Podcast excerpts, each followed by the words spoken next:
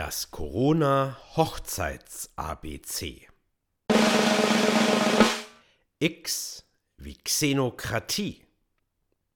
All jenen, die genauso gerne zum Griechen gehen wie ich, geht dieses Wort sicher leicht von den Lippen. Xenokratie. Alle anderen nehmen bitte erst einmal zwei, ach komm, drei Uso. Xenokratie. Auch wenn es nicht auf der Speisenkarte zwischen Moussaka und Bifteki steht, es kommt aus dem Altgriechischen. Ja, der Wunschredner-Podcast verfolgt auch einen Bildungsauftrag. Und jetzt noch mein kleiner Uso. Xenokratie. Genau. Und das bedeutet so viel wie Fremdherrschaft. Also auf gut Deutsch Ehe. In Deutschland machte der Begriff seit der Herrschaft Napoleons Karriere.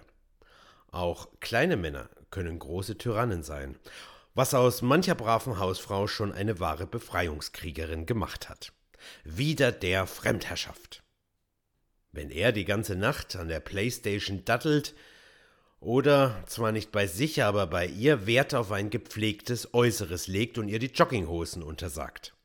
Und jetzt kommt mir bitte nicht mit dem alten Karl Lagerfeld-Spruch, wer eine Jogginghose trägt, hat die Kontrolle über sein Leben verloren. Das war lange vor Corona. Aber wir wollen, nein, aber wir müssen gleichstellungstechnisch natürlich auch eine Lanze für die Männer brechen.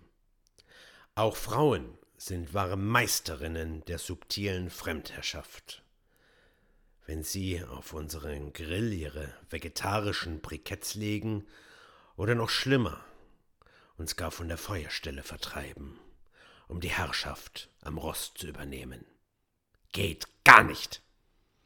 Wie bekommen wir jetzt eigentlich den Bogen zur Hochzeit? Ähm, vielleicht mit Udo Jürgens? Ich wünsch dir Liebe ohne Leiden und dass dir nie die Hoffnung fehlt.